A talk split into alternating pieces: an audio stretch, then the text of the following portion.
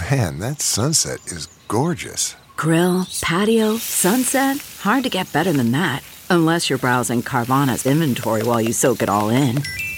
Oh, burger time.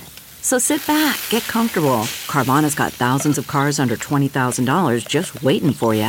I could stay here forever. Carvana, where car buying meets comfort, meets convenience. Download the app or visit Carvana.com today.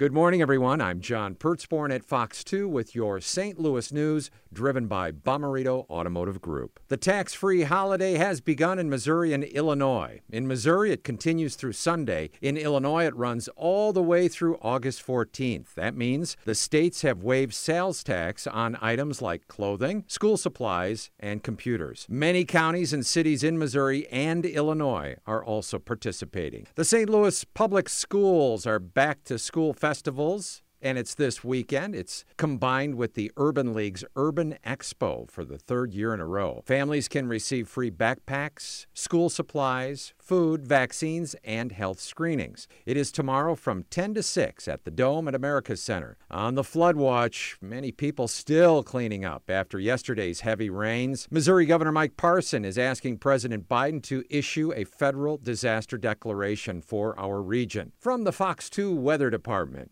Warm and quite humid today, with highs in the upper 80s to near 90. Mostly clear and muggy overnight, with lows in the 70s. The weekend is looking hotter and mostly dry. Highs back into the 90s, with heat indices in the triple digits. While an isolated shower or storm can't be ruled out, there's a slightly better chance of that Sunday afternoon.